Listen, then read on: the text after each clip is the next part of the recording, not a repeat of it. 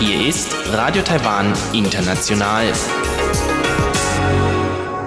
Herzlich willkommen bei Radio Taiwan International aus Taipei, Taiwan.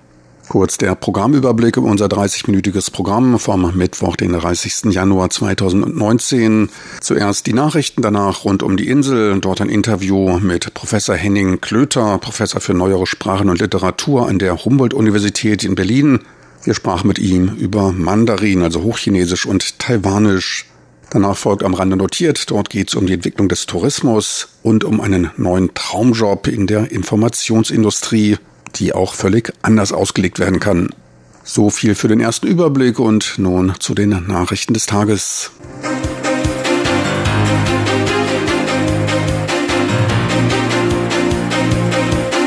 Hier ist Radio Taiwan International mit den Tagesnachrichten vom Mittwoch, den 30. Januar 2019.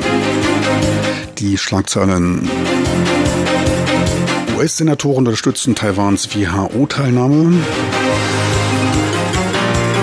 Entscheidung zur weiteren Nutzung der Chankaschek-Gedächtnishalle erst im neuen Jahr. Und Energiewende, Kürzung der Einspeisetarife fällt schwächer als erwartet aus.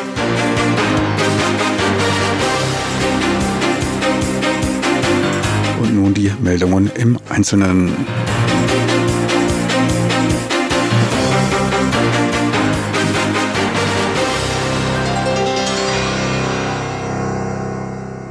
US-Senatoren stellten heute rechtliche Maßnahmen zur Entwicklung einer Strategie für Taiwans angestrebten WHO-Beitritt als Beobachter vor. Dieser Schritt folgt einer kürzlichen Verabschiedung einer Resolution durch das Repräsentantenhaus, welche die Förderung von Taiwans Beitrittswunsch in der Weltgesundheitsorganisation unterstützen soll.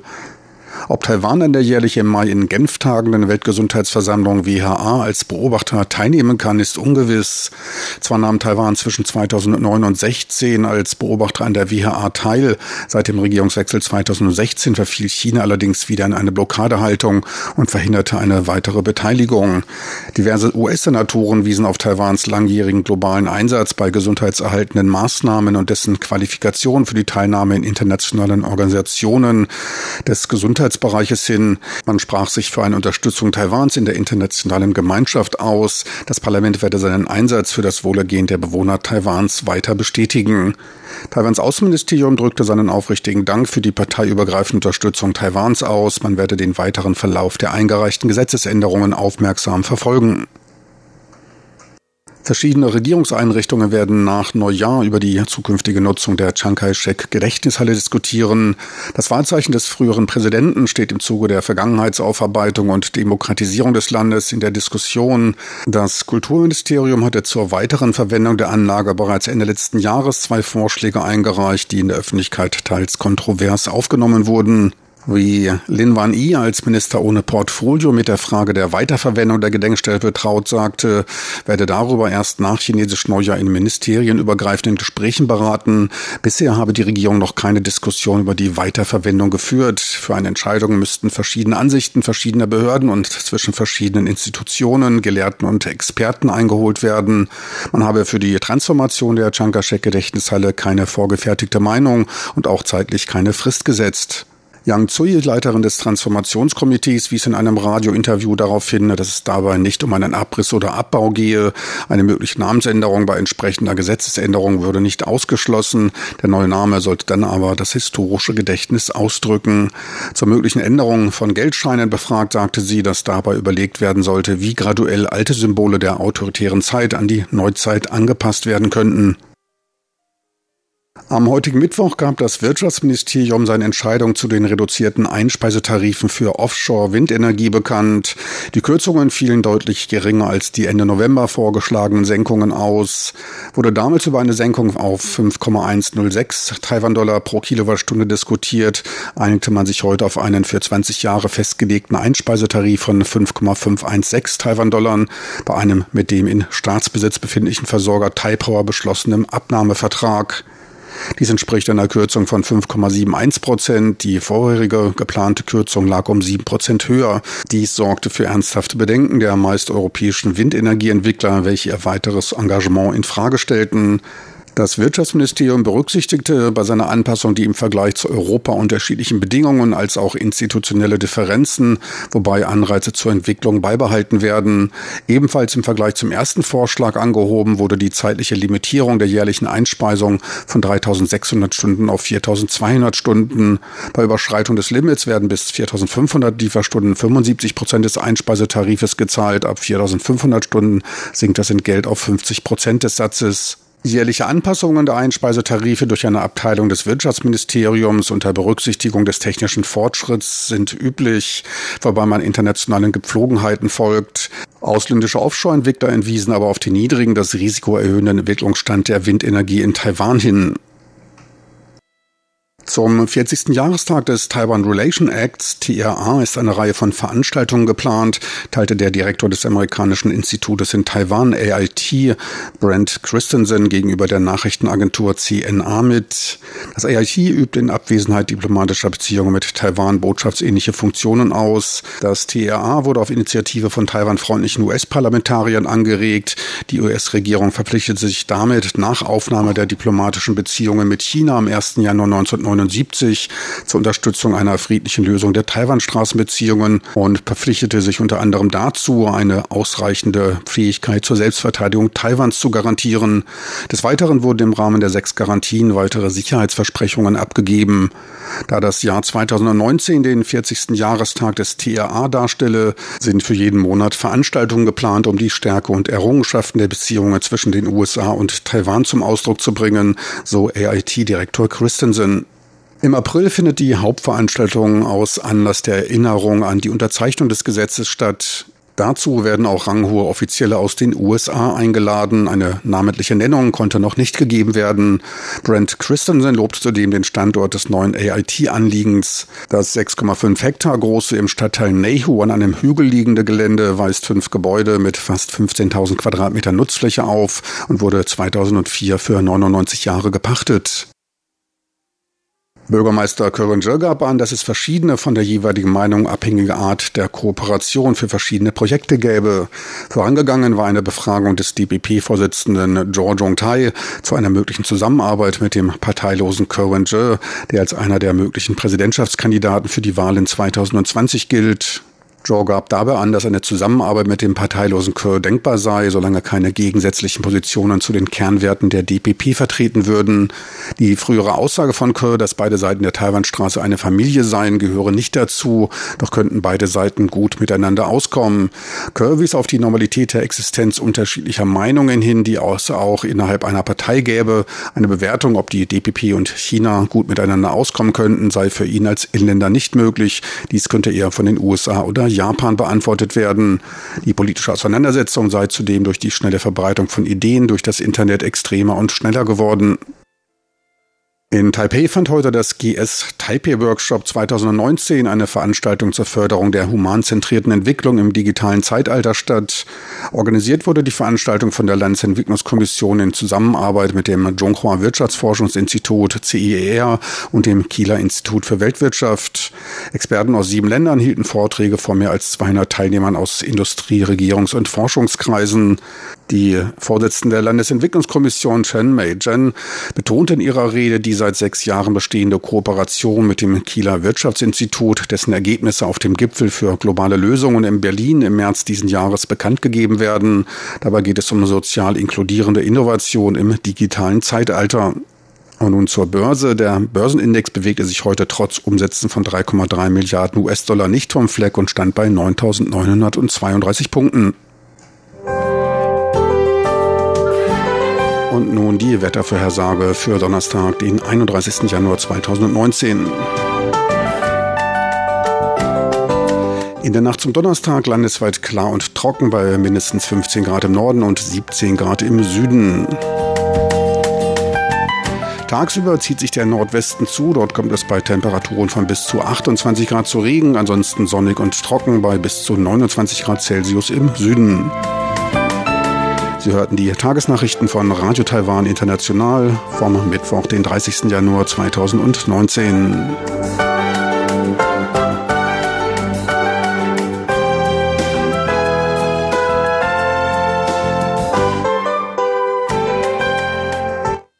Es folgt rund um die Insel mit Huang Ilong. Er interviewte Professor Henning Klöter. Er lehrt an der Humboldt-Universität neue Literatur und Sprachen in China. Heute geht es um Mandarin, Chinesisch und Taiwanisch.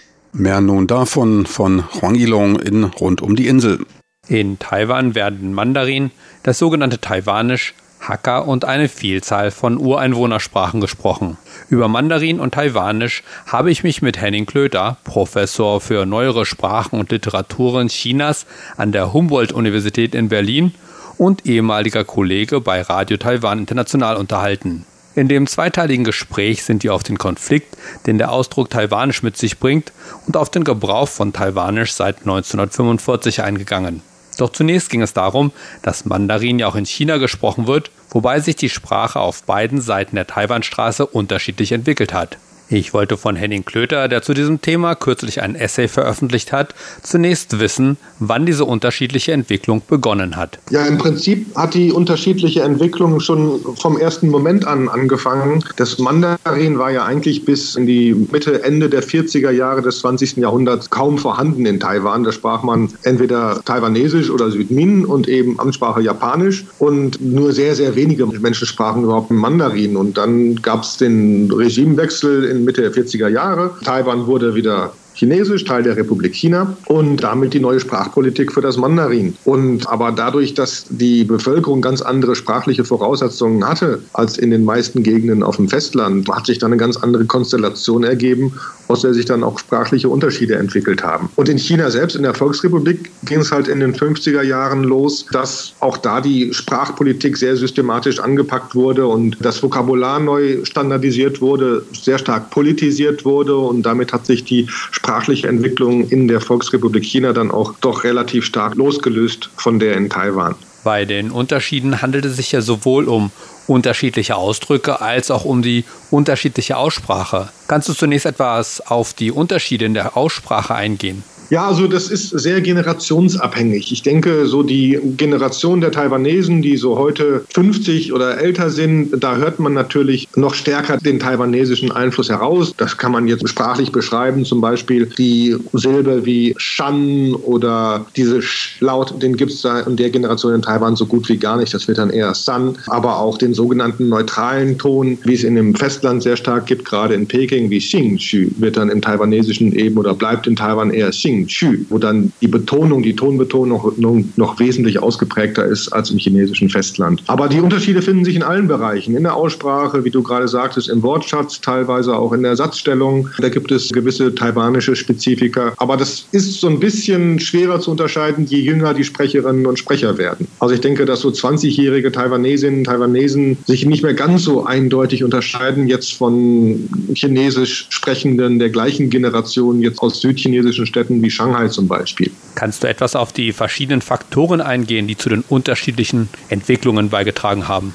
Naja, Sprachwandelprozesse sind immer das Ergebnis von sehr, sehr vielen Faktoren, die sich untereinander auch kombinieren. Was in Taiwan eine relativ wichtige Rolle gespielt hat, dass die erste Generation der sogenannten Festländer, das heißt diejenigen, die dann mit der Migrationswelle Mitte der 40er Jahre kamen, das waren auch relativ größtenteils sehr viele Südchinesen. Und als dann die Mandarin-Politik umgesetzt wurde, waren es vor allem Menschen auch aus Südchina, die dann zum Beispiel äh, auch Kollegen von dir waren, In den Medienanstalten, im Rundfunk. Und das Chinesisch, was in Taiwan wahrgenommen wurde, war eben doch ein relativ stark, sagen wir mal, zentral südchinesisch geprägtes, sogenanntes Standardchinesisch. Und auch in den Schulen gab es dann Mandarin-Unterricht von Lehrkräften, die selbst relativ stark vom Dialekt beeinflusst waren, südchinesischen Dialekten. Und das war natürlich jetzt Einflüsse des Mandarin, die so im Festland wesentlich diverser waren. Das heißt, erstmal die beteiligten Sprecherinnen und Sprecher waren von der regionalen Herkunft ganz andere. Und ebenso Faktoren Faktoren wie Medien und Schulen spielen im Sprachwandel für die nächste Generation eine sehr, sehr wichtige Rolle. Und da war die Situation für das Mandarin in Taiwan relativ stark südchinesisch geprägt, halt, was im Festland nicht der Fall war. Mein Vater hat auch erzählt, dass die taiwanischen Lehrer, die selbst eigentlich kein Mandarin sprechen konnten,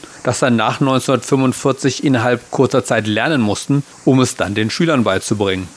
Ja, das kann man sich ungefähr vorstellen. Ein Bekannter von mir war Nichtschwimmer und hat mal vertretungsweise Schwimmunterricht gegeben. Und so muss man sich ungefähr den Mandarinunterricht der ersten Generation in Taiwan vorstellen. Da haben mir auch Informanten in meiner Forschung gesagt, wir konnten alle kein Mandarin, unsere Lehrer konnten es eigentlich auch nicht. Und am Ende kam irgendwas heraus. Wie, weiß keiner. Aber das hat sehr stark auch die erste Generation mitgeprägt. Man muss sich nur aus einer Sprachperspektive natürlich betonen, es geht ja nicht um besser oder schlechter Mandarin können oder Perfektion ist da kein Maßstab. Ist es einfach Unterschiede, die sich entwickelt haben und die man erklären kann. Aber besser und schlechter sind jetzt aus sprachwissenschaftlicher Sicht keine richtig wichtigen Kategorien dabei. Die beiden Länder waren ja bis in die 1980er Jahre eher isoliert und erst in dieser Zeit wurde dann zum Beispiel die Reisebeschränkungen aufgehoben und es kam langsam zu einem Austausch in verschiedenen Bereichen, eben auch in der Sprache.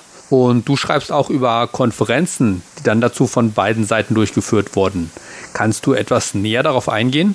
Ja, also man muss dazu sagen, dass natürlich die Reisebeschränkungen auch ein Faktor waren, der jetzt Austausch zwischen beiden Seiten der Taiwanstraße eher zunächst, als es die Beschränkungen noch gab, auch negativ beeinflusst hat, dann als die aufgehoben werden, positiv beeinflusst hat. Aber ich denke, dass sagen, das Reisen jetzt das Sprachverhalten nicht so wahnsinnig stark mitgeprägt hat, was zum Beispiel jetzt auch in der Wahrnehmung des Taiwan-Mandarin in China wesentlich auf dem Festland eine wichtige Rolle gespielt hat, war auch die mediale Präsenz. Denn so Shows und Seifenopern oder auch Popmusik aus Taiwan, die war auch schon in den 80er, 90er Jahren auf dem chinesischen Festland sehr präsent und auch wurde auch wirklich als dann mit Hongkong zusammen vermischt als Hongkong-Taiwan-Sprachgebrauch wahrgenommen und das hatte auch einen gewissen positiv konnotierten Popularitätswert. Und das ging sogar so weit, dass es Warnungen in China gab, dass Personen in den Medien dort versuchen sollten, nicht zu stark diesen Taiwan-Hongkong-Akzent zu imitieren. Also von daher war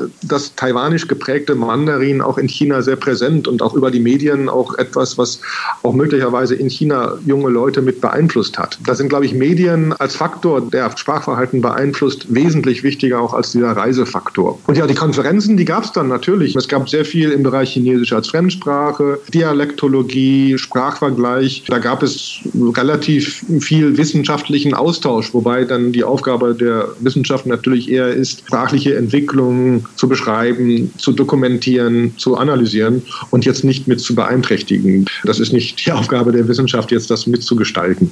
Gibt es eigentlich inzwischen eine gegenseitige Beeinflussung? Das auf jeden Fall. Ich habe es jetzt in Taiwan nicht wahrgenommen, eigentlich, dass jetzt das Standardchinesisch oder das Peking geprägte Standardchinesisch aus dem Festland in den letzten Jahren sich irgendwie als Einflussfaktor bemerkbar gemacht hätte in Taiwan. Man hört es gelegentlich so auf Tagungen, wenn Chinesisch sprechende von beiden Seiten da sind, dass dann Taiwaner versuchen, so ihren Taiwan-Dialekt oder ihren Taiwan-Akzent zu kaschieren. Das nimmt man gelegentlich wahr. Das klappt dann zwar nicht immer, aber das ist ja auch nicht schlimm. Aber ich denke, dass sozusagen die, die Beeinflussung des in China gesprochenen Chinesisch eben durch die Medien, durch taiwanische Sendungen, Fernsehsendungen, Seifenopern etc., dass das da sogar stärker ist als umgekehrt. Dass da auch unter jüngeren Menschen in China Zeiten gab, wo so ein imitierter Taiwan-Akzent vielleicht so ein bisschen schick war. Peking-Akzent unter jungen Taiwanern gilt nicht als schick. Kommen wir doch mal zum Taiwanischen. Allein dieser Ausdruck ist nicht ganz konfliktfrei. Ich erinnere mich an eine Lehrerin, deren Eltern übrigens aus Shanghai kamen, die uns fast verboten hat, den Ausdruck Taiwanisch zu verwenden. Kannst du diesen Konflikt ein wenig erklären? Ja, das ist ein relativ verbreitetes Problem. Also wie man Sprachen bezeichnet, das kann sehr umstritten sein. Und Taiwan ist wirklich ein Paradebeispiel dafür. Das kommt natürlich dann auf, wenn die Region, in der eine Sprache gesprochen ist, politisch umstritten ist, was ihre Zugehörigkeit betrifft. Und das wird dann sehr schnell auf die Sprache übertragen. Natürlich ist es legitim, legitim und hat auch seine historischen Gründe. Das kam in der japanischen Kolonialzeit erstmals auf, dass man überhaupt von Taiwan Hua, vom Taiwanisch gesprochen hat. Das, die Bezeichnung gab es vor der japanischen Kolonialzeit gar nicht. Und das impliziert natürlich auch so ein Wehrgefühl derjenigen, die diesen Begriff gebrauchen. In Taiwan ist er aus zwei Gründen umstritten, weil Taiwanisch natürlich suggeriert, dass es die eine Sprache von ganz Taiwan wäre. Und das wird gerade von Sprechern der Hakka-Sprache oder auch von Brechern von austronesischen Ureinwohnersprachen Sprachen dann sehr kritisch gesehen. Die fühlen sich dann doch so ein bisschen doppeldominiert gleich von den Taiwanern und von den Festländern. Von daher ist es da in dieser Konstellation schon recht sensibel. Und natürlich auch, wie du gerade sagst, wenn man Taiwanisch sagt, dann sagt man, das ist was losgelöstes, unabhängiges, was es in China nicht gibt. Und das sind, wollen gerade diejenigen vermeiden, die sich doch noch mit einer ganz chinesischen Identität identifizieren. Das sind halt unterschiedliche Positionen. Den unumstrittenen und korrekten Begriff für das Taiwanische gibt es nicht. Egal wie man diese Sprache bezeichnet, man positioniert sich irgendwo. Das ist das Problem dabei. Man kann sie nicht neutral bezeichnen.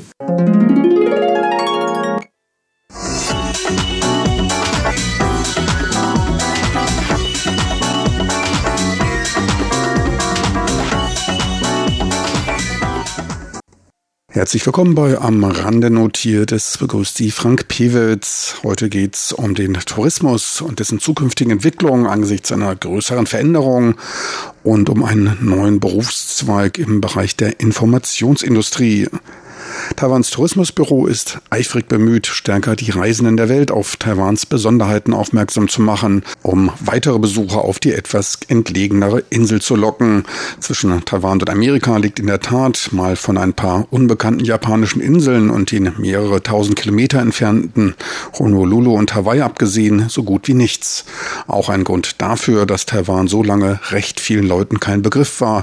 Alle dachten immer an Thailand, wenn man von Taiwan sprach. Die kleine abtrünnige Insel ist eben keine Drehscheibe des internationalen Luftverkehrs. Seit 15 Jahren allerdings hat die Zahl der Touristen zugenommen und sich vervierfacht. Seit vier Jahren wird regelmäßig die 10 Millionen Marke überschritten. In diesem Jahr wurden erstmals sogar 11 Millionen Besucher gezählt und dies trotz der stark rückläufigen Zahl der Besuchergruppen aus China. 2015 wurde das absolute Hoch bei den Besucherzahlen aus China erreicht. 4,2 Millionen Besucher etwa kamen aus dem Reich der Mitte. Im letzten Jahr waren es etwa 2,5 Millionen. Aber das hat auch sein Gutes, da insbesondere die Zahl der Reisegruppen abgenommen hat. Die der Einzeltouristen blieb seit der Funkstille zwischen Peking und Taipei im Jahr 2016 nach dem Regierungswechsel stabil oder nahm sogar leicht zu. Insgesamt sind Scharen von Reisegruppen der touristische Albtraum schlechthin. Niemanden erfreuen total überfüllte Plätze und Lokalitäten, vor allem dann, wenn es sich ohnehin schon um dicht besiedelte Gebiete handelt. Da sind sich zerstreuende Einzelreisende oder Kleingruppen doch sehr viel angenehmer und unauffälliger. Es ist eben ein Unterschied, ob man von Riesengruppen zerdrückt wird oder sich in einem quirligen Gewimmel von Leuten befindet. Genau letzteres macht ja auch einen Teil des Charmes in Asien aus. Hier ist rund um die Uhr immer was los. Einsam kann man sich hier nicht fühlen. Das Tourismusbüro denkt natürlich immer etwas voraus und macht sich zurzeit Gedanken darüber, ob Taiwans Tourismusindustrie durch eine Schließung des Nationalen Palastmuseums, kurzform NPM, negativ betroffen sein könnte. Unter Liebhabern asiatischer Kunst und Kultur ist das Museum ein Muss. Hier sind die Spitzenleistungen chinesischer und auch asiatischer Kultur aus mehreren tausend Jahren gelagert. Nur ein Bruchteil dessen kann ausgestellt werden. Früher wurde einmal gesagt, dass es bei einem zweiwöchigen Wechsel aller Artefakte 30 Jahre dauern würde, bis man einmal alles ausgestellt hat. Im Prinzip wird niemand außer eventuell den Museumsmitarbeitern in der Lage sein, auch nur die Hälfte aller Kunstgegenstände jemals in seinem Leben zu Gesicht zu bekommen. Die Kunstgegenstände aus kaiserlichen Beständen wurden schon 1930 beim Eindringen der Japaner in der Mandschurei zusammengepackt und von der damaligen Regierungspartei KMT unter Chiang Kai-shek in Sicherheit gebracht. In den Zeiten des Zweiten Weltkrieges und des anschließenden Bürgerkrieges wurden sie in alle möglichen Richtungen verschifft und geschleppt, teilweise an Museen ins Ausland verliehen, um sie vor Raub und Zerstörung zu bewahren. Später, nachdem die KMT den Bürgerkrieg gegen die Kommunisten verlor, wurden die Kunstschätze nach Taiwan gebracht. Manche vom Festland betrachten dies als den größten Kunstraub der Geschichte. Etliche Kunstliebhaber sehen dies etwas anders. Sie sind froh, dass die Artefakte die Irrungen und Wirrungen der Kulturrevolution unbeschadet überstanden haben. Es ist zudem davon auszugehen, dass ein Großteil der Produkte in der unruhigen frühen Geschichte der VR China ohnehin verschwunden wäre, höchstwahrscheinlich dann nach Japan. Hintergrund der Sorge eines Tourismuseinbruchs ist die für 2020 geplante dreijährige Schließung des Museums, welches general überholt werden soll. Geschlossen wird es 2020. Die eigentliche Renovierungs Arbeit beginnt erst 2022. Zuvor müssen erst alle Prunkstücke fachgemäß verpackt und an einem sicheren Ort aufbewahrt werden. Bei einer Sitzung des MPM kam allerdings heraus, dass wegen der gesunkenen Besucherzahlen aus China auch die Zahl der Besucher des Palastmuseums in den letzten beiden Jahren gefallen war. Beim Hoch im Jahr 2015 waren 40 Prozent aller ausländischen Besucher aus China. Jetzt sind es etwa ein Viertel dass Reisende aus dem Reich der Mitte stärker am Palastmuseum als Reisende aus anderen Ländern interessiert sind, dürfte nicht überraschend sein.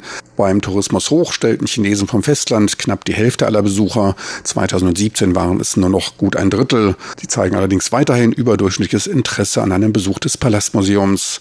Heraus kam bei den Überlegungen auch, dass die nach Taiwan strömenden Besucher eher den Besuch von Nachtmärkten, den Aufstieg in das Taipei 101 Hochhaus und der ehemaligen Goldgräberstadt Jofen deutlichen Vorrang einräumen. Ein Besuch des NPM rangiert erst an vierter Stelle.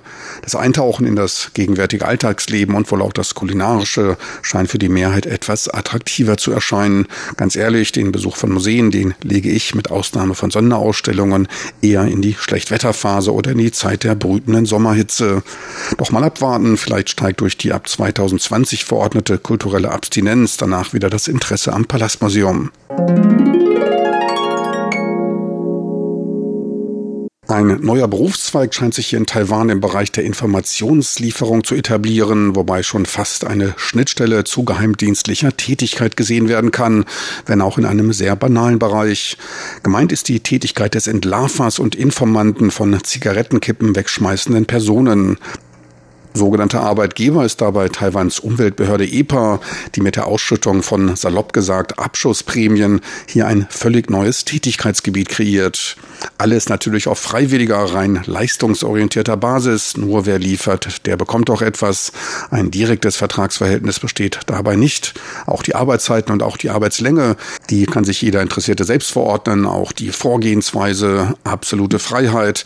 Insgesamt also alles Bedingungen für einen Traumjob. Und noch schöner, keinerlei Vorkenntnisse werden gefordert, man muss sich noch nicht einmal dafür bewerben und wird trotzdem für seine Arbeit belohnt. Der ultimative Fachmann in diesem neuen Dienstleistungsbereich, der scheint aus Miaoli zu kommen. Laut der dortigen Umweltbehörde soll dort ein Informationsexperte auf ein monatliches Einkommen von 100.000 Taiwan-Dollar kommen. Dies sind etwa 3.000 Euro, damit doppelt so viel wie das Durchschnittsgehalt in Taiwan. Die wachsende Popularität von Verkehrsaufzeichnungskameras und des Einsatzes versteckter Kameras soll laut der Stelle in Miaoli bereits etliche motivierte Freiwillige auf diese Mission einer saubereren, zigarettenkippenfreien Stadt geschickt haben. Und wie die Statistik zeigt, handelt sich dabei zumindest momentan noch um einen rapide wachsenden Markt und dies trotz der steigenden Zahl freiwilliger Aufklärer. Fast 8000 Vergehen wurden im letzten Jahr berichtet. Dies waren 1600 mehr als im Jahr zuvor, ein Anstieg von 25 Prozent ein wirklich boomender Markt. 90 Prozent der Fälle entfielen auf nachlässig entledigte Zigarettenstummel. Die Geldbußen für unachtsames Wegwerfen von als Müll empfundenen Gegenständen, die liegen zwischen 1200 und 6000 Taiwan-Dollar. Die Hälfte davon erhält derjenige, der den notwendigen Beweis für die Tat liefern kann wobei Zigarettenstummel mit 1200 Taiwan-Dollar im unteren Bereich liegen. Ausgezahlt werden allerdings nur 480 Taiwan-Dollar. Diese außerordentlichen Einnahmen müssen natürlich versteuert werden. In dem Fall wird ein Steuersatz von 20 Prozent erhoben. Doch vielleicht gibt es ja bei der Steuererklärung noch ein wenig zurück. 500 bis 800 Fälle monatlich wurden bereits gemeldet. Einige der Informanten hätten bereits hunderte von Fällen berichtet. Gerade in den dicht besiedelten Gebieten des Dorfgebietes von Daufen, Junan und des Kreises Miaoli, da gäbe es bereits zahlreiche professionelle Informanten. Und dieser besagte Topjäger, der liegt schon seit sieben Jahren erfolgreich auf der Lauer. Netterweise wurden auch noch die besten Jagdgründe beschrieben. Bei den eingereichten Videos, da soll es sich meist um Szenen von rauchenden Motorrollerfahrern oder Autofahrern mit heruntergelassenen Fenstern handeln. Unvorsichtigerweise teilte noch der Top-Agent seine Arbeitstechnik mit. Wenn er einen rauchenden Fahrer entdecke, dann heftet er sich unauffällig an dessen Fersen, bis der besagte mehrwertschaffende Moment des Entledigens der Zigarettenkippe kommt. Andere professionelle Jäger kämen auf Einkommen zwischen 30 und 70.000 Taiwan-Dollar. Die Umweltbehörde vergaß auch nicht zu betonen, dass es sich dabei um eine wichtige Arbeit handele. Zigarettenkippen seien nicht leicht aus der Umwelt zu beseitigen und können Entwässerungskanäle verstopfen. Einem regenreichen Taiwan nicht ganz unwichtiger Aspekt. Mittlerweile geht mir auch ein Licht auf, warum immer mehr Motorrollerfahrer mit einer Kamera auf dem Helm zu sehen sind. Die Öffentlichkeitsarbeit der Umweltbehörde dürfte als eine Art Jobangebot zu betrachten sein. Etliche Nachahmer dürften sich bald auf die Jagd machen. Drei bis 4.000 Taiwan-Dollar kostet solch eine Kamera. Gut investiertes Geld, zumal die aufgezeichneten Daten auch noch als Beweislast bei eventuellen Verkehrsrüpeln genutzt werden können. So viel für heute aus am Rande notiert mit Frank Pewitz. Besten Dank fürs Interesse. Tschüss und auf Wiedersehen bis zur nächsten Woche.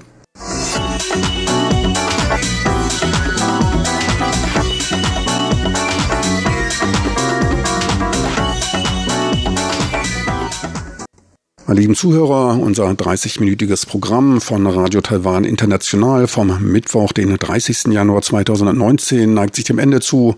Wir sind auch online zu erreichen. Dort finden Sie auch weitere Programmteile. Einfach www.rti.org.tv